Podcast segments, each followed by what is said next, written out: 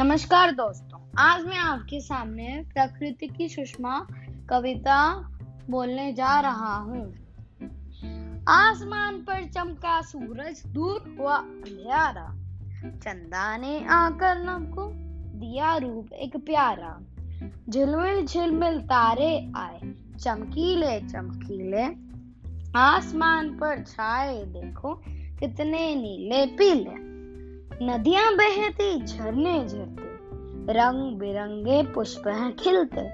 विविध तरह के फल फूलों से प्रकृति के सुंदर रंग हैं झलकते। चारों ओर लताएँ छाई, वृक्ष झूमने वाले ऊँचे ऊँचे पर्वत हैं आसमान चूमने वाले। चिड़ियों के सुमधुर कलरव से गूंज उठी है धरती। छाई रहती ऐसी सुषमा, प्रकृति सदा ही हंसती।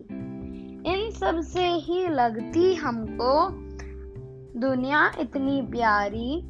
इंद्रधनुषी रंगों में रंगी विधि में लाली न्यारी। धन्यवाद।